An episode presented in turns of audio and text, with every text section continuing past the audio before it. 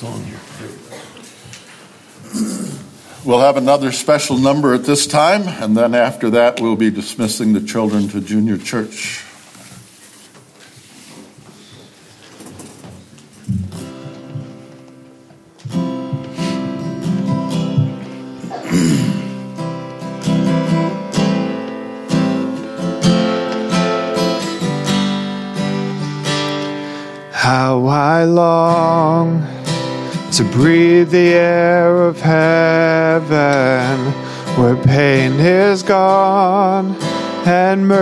Fills the streets to look upon the one who bled to save me and walk with him for all eternity.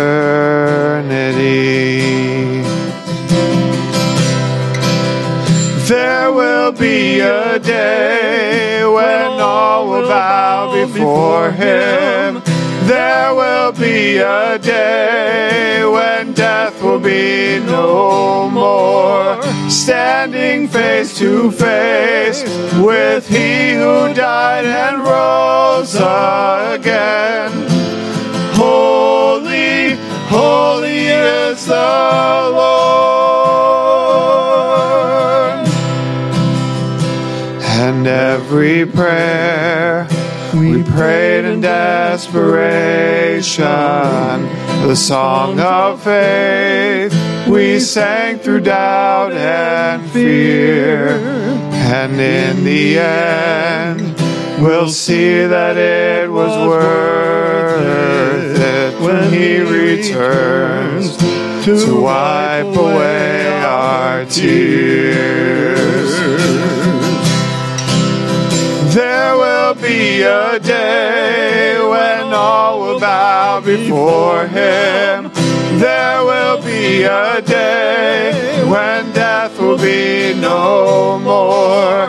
Standing face to face with He who died and rose again. Holy, holy is the Lord.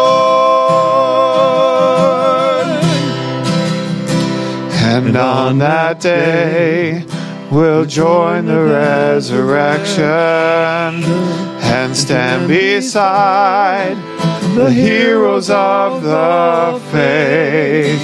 And with one voice, a thousand generations sing, Worthy is the Lamb who was slain.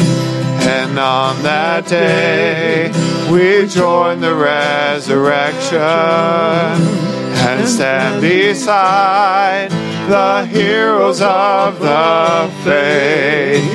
And with one voice, a thousand generations sing, Worthy is the Lamb who was slain. Forever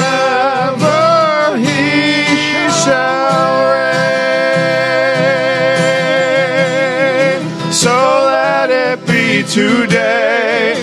We shout the hymn of heaven with angels and the saints. We raise a mighty roar. Glory to our God who gave us life beyond the grave. Holy, holy is the Lord. Let it be today. We shout the hymn of heaven with angels and the saints. We raise a mighty roar. Glory to our God who gave us life beyond the grave. Holy, holy is the Lord. Holy, holy is the Lord. Holy, is the Lord.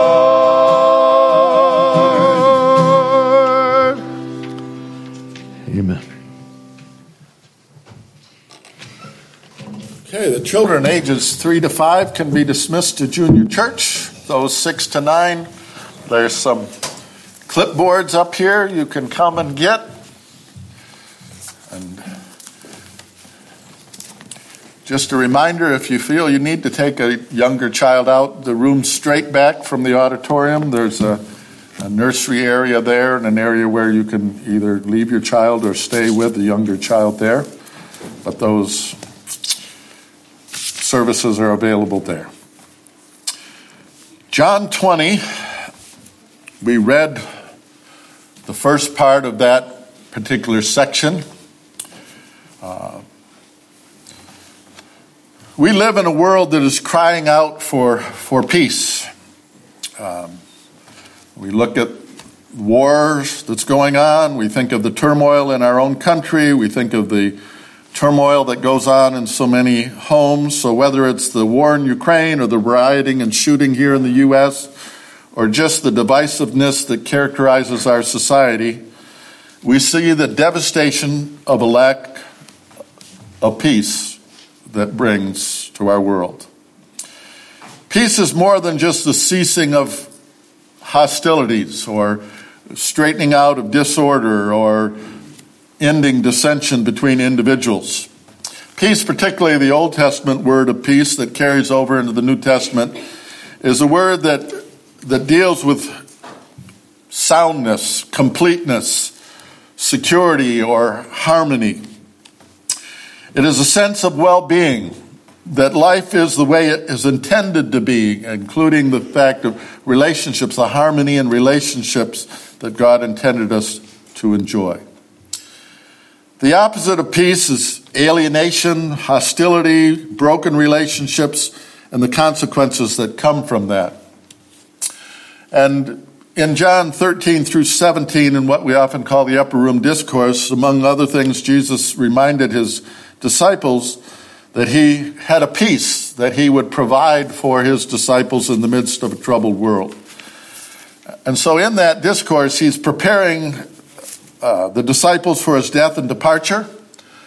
And as you come into this particular passage and in, in the part in front of it, he's preparing them and tell them, You're going to be in a troubled world.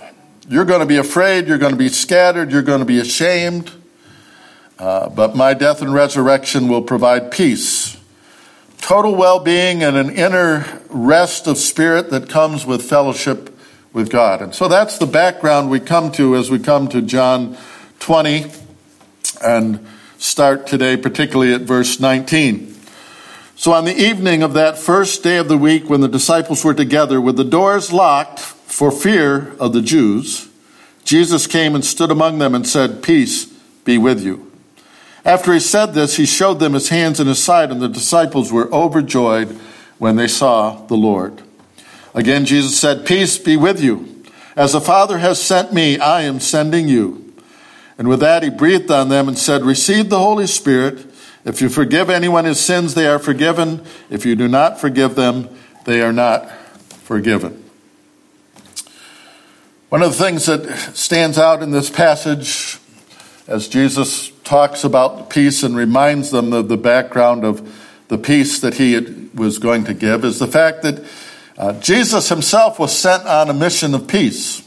You notice in verse 21, he says, The Father sent me. Now, if you took a journey through John, the Gospel of John leading up to this, you'll see in saying that this isn't the first time he brought up that particular message. In John 3, which we think of very familiar, in the section that includes John 3:16, Jesus talks about as the Father sent me, he said, I'm the one who came from heaven, the Son of Man. And God so loved the world that he gave or sent his Son, that whoever believes in him might have eternal life. The verse after is that he sent his Son into the world not to condemn the world, but that the world through him might be saved. And so, as he's sent on that missions of peace, it's to provide the basis for eternal life, a right relationship with God, both now and for all eternity, as described in the beginning of John 17.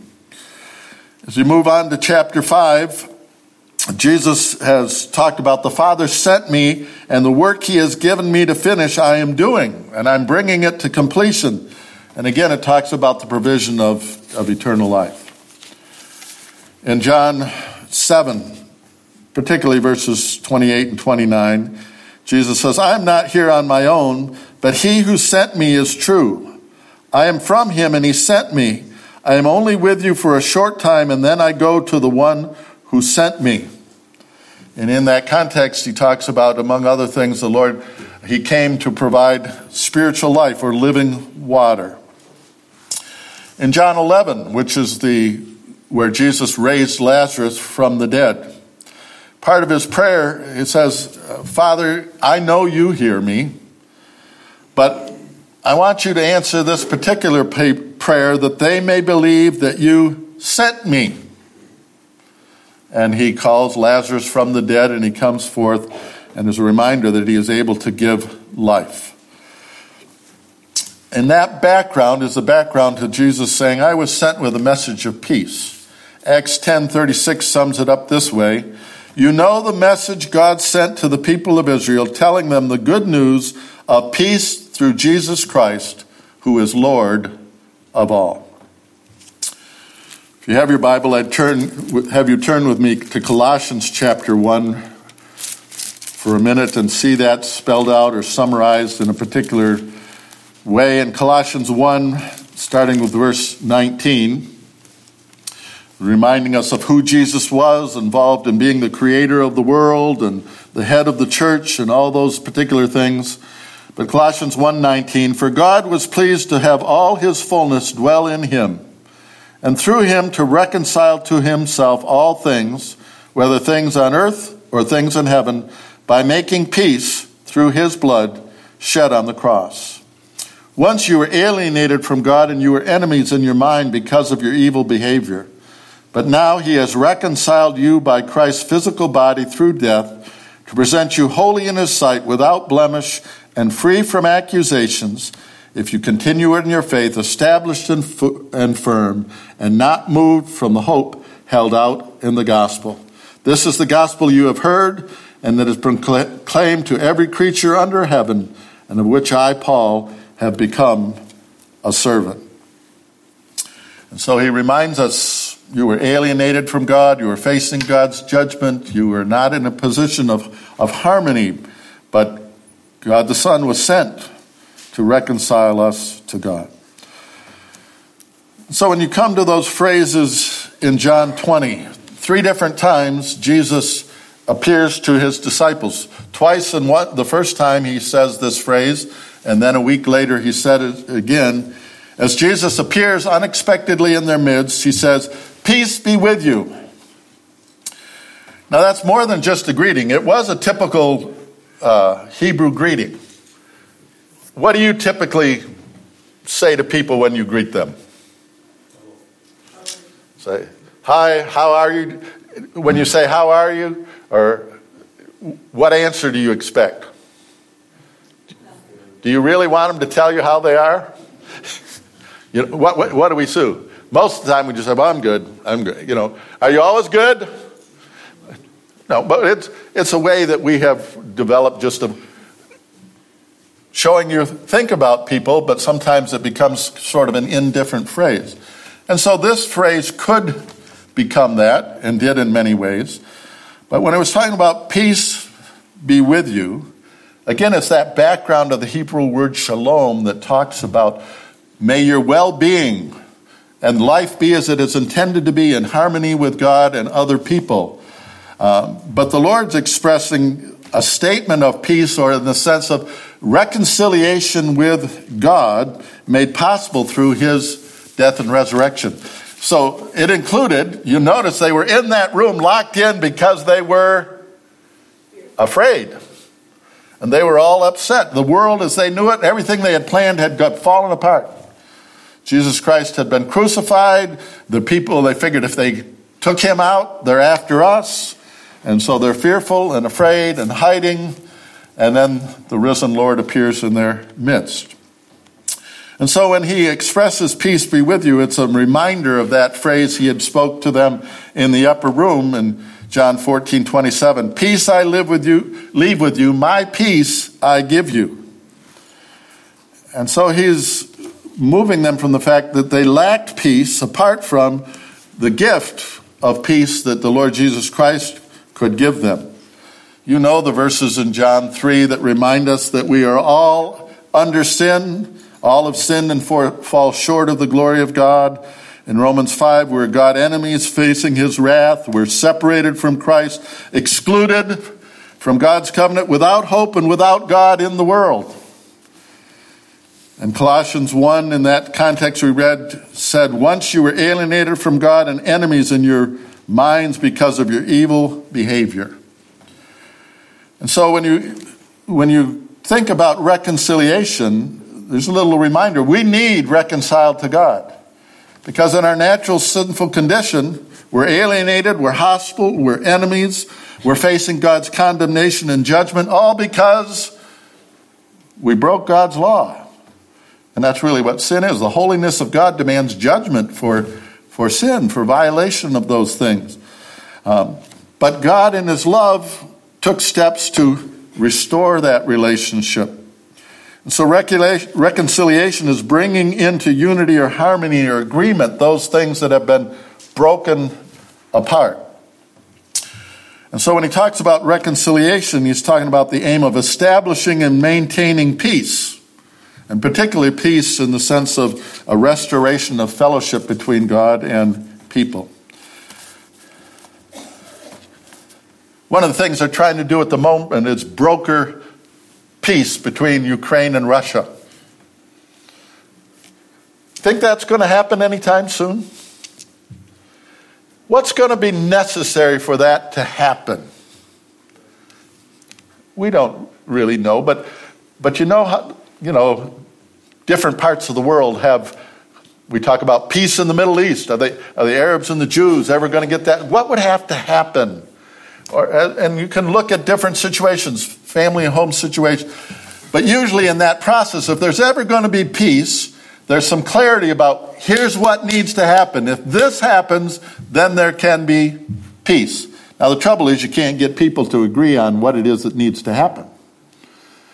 But in this passage, what's clear is God is saying, if you're ever going to have to peace with me, then it requires the removal of that which stands in between you and me. And that's sin. Your sin is going to have to be dealt with. The penalties have to go, going to have to be paid.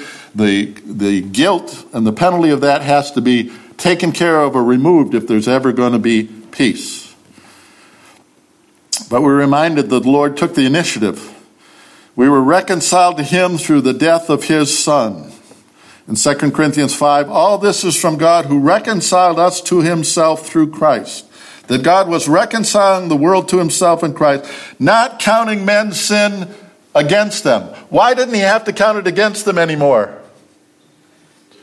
See, Jesus paid the penalty for your sin, so it's taken care of. It's not that Jesus, or not that God said, oh, that sin thing doesn't matter, I'll just forget that one. No, that God could never do that because of his nature, of the holiness of God. But he loved us enough to send his son to deal with that sin problem, and therefore, because of Christ's ministry of reconciliation, it says he doesn't hold that sin against us any longer. In Ephesians, it says, And now in Christ Jesus, you who once were far away have been brought near through the blood of Christ, who reconciled both the Jews and Gentiles to God through the cross, by which he put to death their hostility. Not only hostility to God, but hostility between these groups of people. And again in Colossians 1 that we read, and through him, Christ, to reconcile him to himself all things, things on earth things in heaven by making peace through his blood shed on the cross.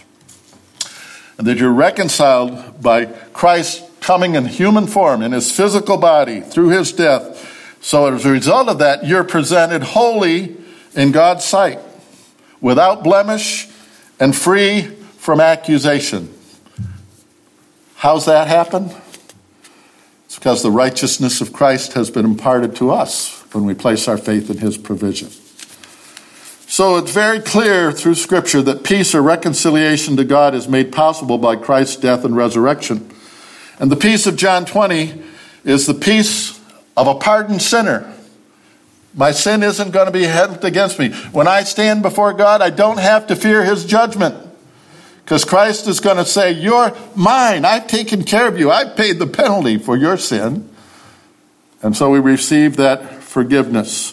And Jesus called it my peace. He says, My peace I give to you. For he alone could bestow it, and he was the only one that could do so through his death and his resurrection.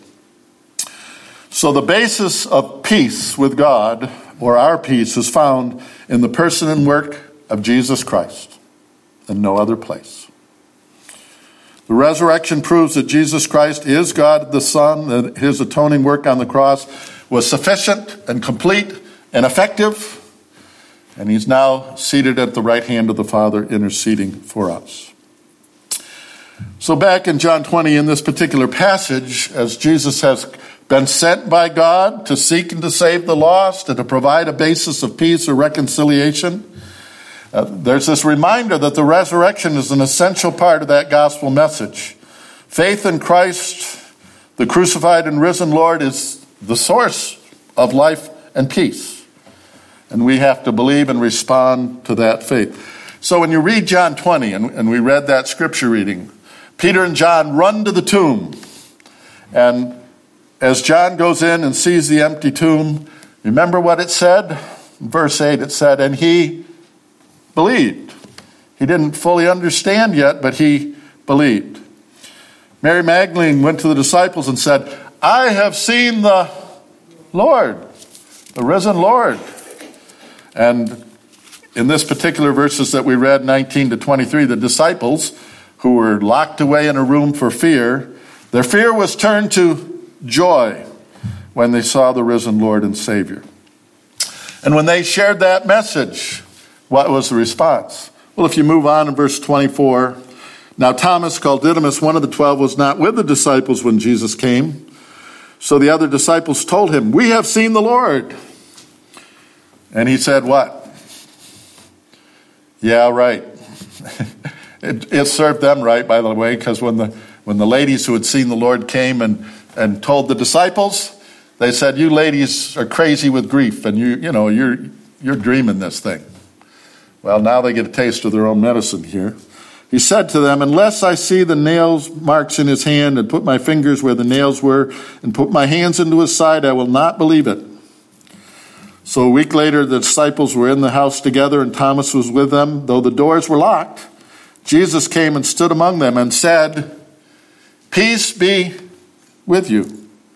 Then he said to Thomas, Put your fingers here. See my hands. Reach out your hand and put it into my side. Stop doubting and believe.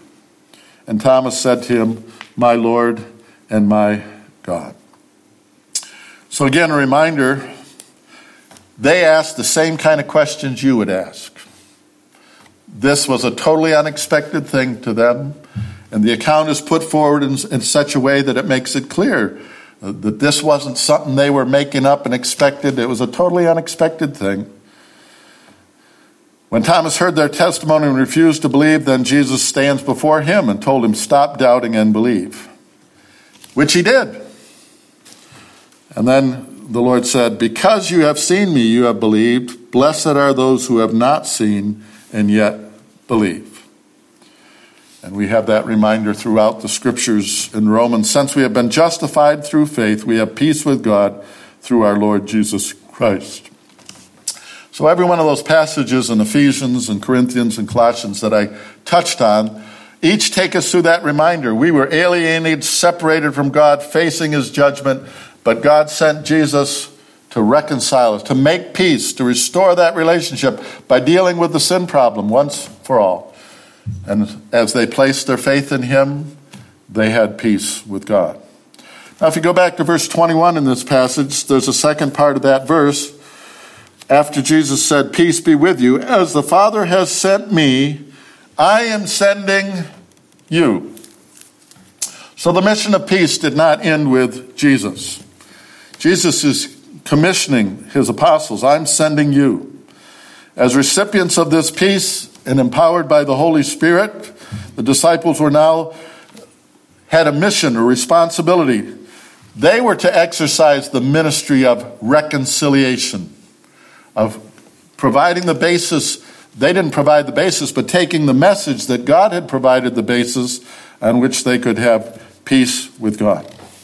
2 Corinthians 5 spells that out very clearly to us, saying, even to us, He has given us the ministry of reconciliation. We are Christ's ambassadors. You know, ambassador goes to another country to represent their nation to that country and in, to establish and maintain good relationships and communication. And he says, We are Christ's ambassadors. We're representing Christ and God to a world that doesn't know him about how they can be at peace with him. And it says, He makes his appeal through us. So the work of the cross is peace, and the message that they would carry is called the gospel of peace. So Christ was entrusting his apostles with his word and his work. Their message is a continuation of his message, just as their mission to the world is an extension of his mission. Jesus had been sent by God, and now he is sending his disciples to represent what he has done and what God has called them to. And that responsibility and privilege carries on to us who have placed our faith in what Christ has done on the cross. And so he empowered them with the Holy Spirit. Uh, we see the effect of that on the day of Pentecost at a later point. But notice in verse 23 if you forgive anyone his sins, they are forgiven. If you do not forgive them, they are not forgiven. Remember, sin had to be dealt with for there to be peace with God. So forgiveness of sin allows peace. And the gospel message, which is through the power of the Holy Spirit, reaches into people's hearts and lives, helps them to understand that message. But there's a process going on here. When we first read this passage, if you took it all by yourself, I think you would misunderstand what's going on here. The disciples did not provide forgiveness, they proclaimed forgiveness on the basis of what Jesus did on the cross. And the response and faith or lack of it meant your sins were forgiven or not. Provision's already been made. But your participation is dependent upon your response to that gospel message of peace that is being declared. And so, in that same message of forgiveness of what Christ did on the cross, to some it begins, begin, brings forgiveness and peace of heart and mind. To others, it brings hardening of heart and disbelief. So, a reminder of that gospel message, probably the place that it's summarized the best is in 1 Corinthians 15, the first six or seven verses, but in there it reminds us Christ died for our sins according to the scriptures, and he was buried and raised again according to the scriptures. He's reminding him, God said ahead of time, this is how I'm going to do it, what's going to happen, and here's the result. And then he appeared to Peter and the twelve and to others. And so part of their message was the reminder of the resurrection, the death and resurrection of Jesus Christ that was necessary to provide salvation or peace with God. Without that reality, there would be no peace with God. You can never earn it yourself. There's no basis you're ever going to stand in righteousness in God's presence apart what Christ did on the cross for you. So Jesus suffered and died and rose again, and in, in virtue of his finished work on Calvary, we can draw near to God. We become part of his family. And so he says, You are my eyewitnesses. You're going to go out and declare this message and tell the world. And through them, the message of who Christ is and what he does would confront them. So the, the disciples witnessed Christ by word, by the life of their community and the love they demonstrated to one another and the world around them, would force people to respond for or against Jesus Christ. The disciples provide the historical evidence for Jesus' resurrection and the nature of what it means to be his disciples. Now, notice that you come down to the end of this passage in John 20. Jesus said, verses 29 to 31, Because you have seen me, you have believed. Blessed are those who have not seen and yet have believed. And Jesus did many other miraculous signs in the presence of his disciples, which are not recorded in this book. But these are written that you may believe that Jesus is the Christ, the Son of God, and that by believing you might have life in his name. See, John says, Why do we have this book? Why is it written? Because it's the ministry of the apostles, including John, to provide us with the evidence to persuade us that Jesus Christ is who he claimed to be. And that he was sent to restore a relationship with God that was only possible through our sin being taken care of, which he did by his death and resurrection. And their evidence that's laid out there is evidence that is sufficient to cause you to respond in belief as far as evidence goes. In fact, it's not only a reasonable choice, but it's a necessary decision if you're going to be a disciple of Christ. The evidence is adequate, but it takes the ministry of the Holy Spirit to take a hardened, unbelieving heart to respond in faith. See, we don't, people tend not to believe that fact, not because there isn't lots of evidence, but because if I believe that's true, then I'd have to change how I think and how I live and how I respond. And so it's easier to ignore it, come up with excuses not to believe it, than it is to face the reality of how I need to respond and what my condition is without that faith in Christ. It says, Blessed are those who have not seen but believe. I hope that includes you. You were not there to witness Christ's resurrection, but you have the apostles' eyewitness account that lays out all that happened, and you see their doubts and their questions, the same kind of things that you would ask, to lay out clearly Jesus is who he claimed to be. And so there's this reference to all who will believe as a result of that gospel message being carried throughout the world. Aren't you glad they took that message? Aren't you glad other people down through the message, down through the years have brought you the message? You can have peace with God through faith in Jesus Christ and what he accomplished on the cross. Your sins can be forgiven. And so the gospel is written so that people in every age could know that Jesus is God the Son and that by faith in him we can have eternal life. Belief leads to life and peace.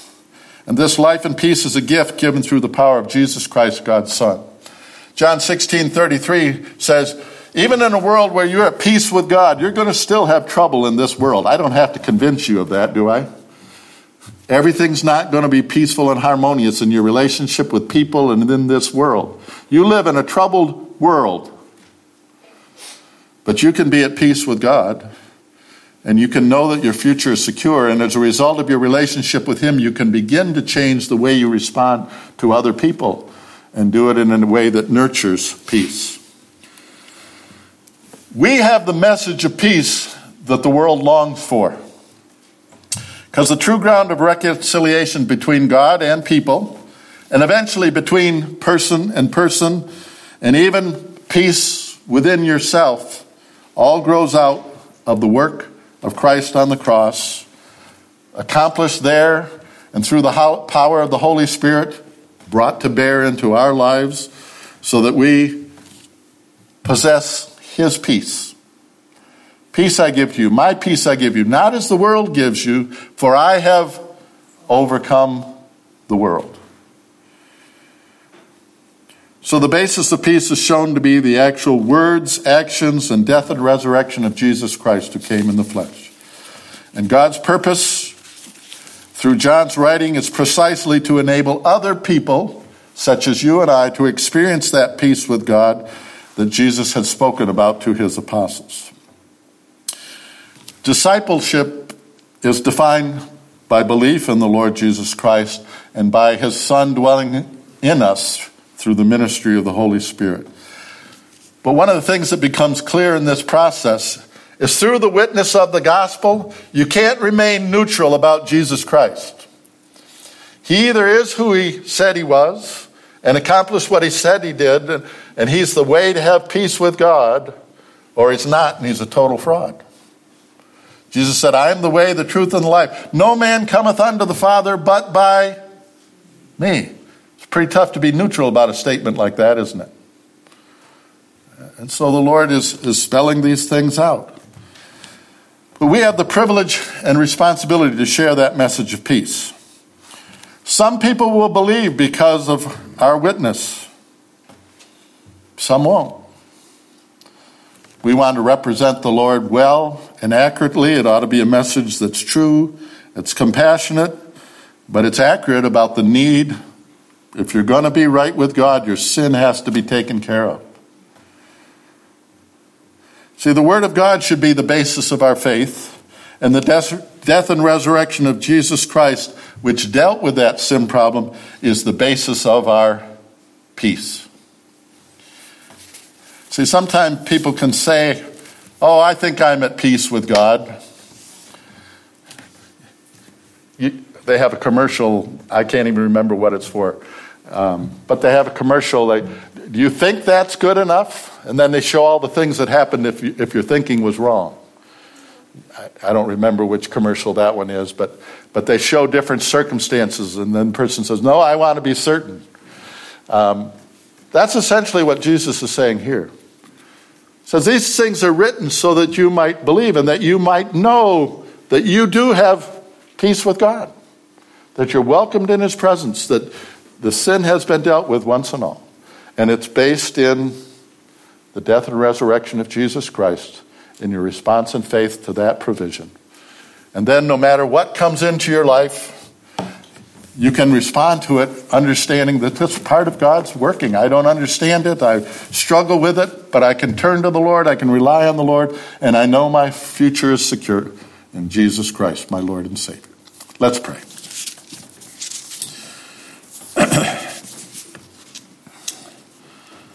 Father, how thankful we are for peace.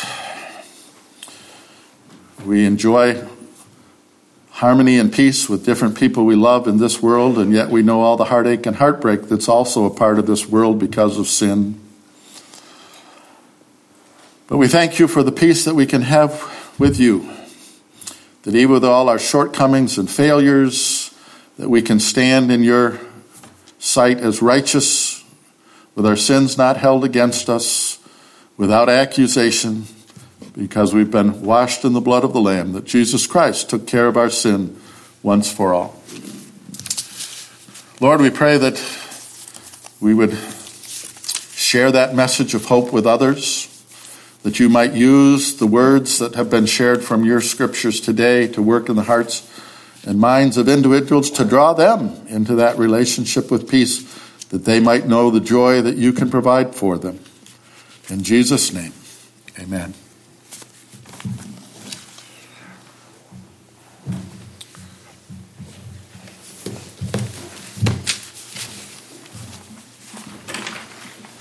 Okay, we're going to stand and sing this last song. You'll have it on the or It's not in. Did you get it in the bulletin? It's in the oh, bulletin. So send I you the song in the bulletin. I didn't know that. It's actually in our hymnal, but it's different in our hymnal. So and um, this is um, the one we're doing. I want you to know beforehand that you sing the first three verses, one right after the other, and that last phrase after the fourth verse. So we'll only sing that last phrase one time. Uh, that's in your bulletin so that you can read that. Let's stand and sing. So send I you.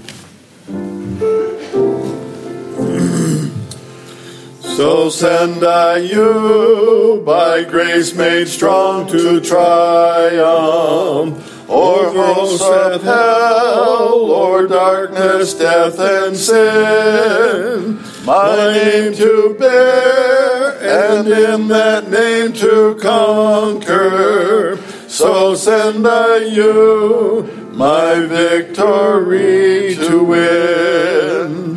So send I you to take my souls in bondage the word of truth that sets the captive free, to break the bonds of sin, to loose as fetters. So send I you to bring the lost to me. So send I you my strength to know in weakness, my joy in grief, my perfect peace in pain, to prove my power, my grace, my promised presence. So send I you eternal fruit to gain. So send I you to bear my cross with patience, and then one day with joy to lay it down. To hear my voice, well done, my faithful servant. Come share my throne, my kingdom, and my crown. As the Father has sent me, so send I you.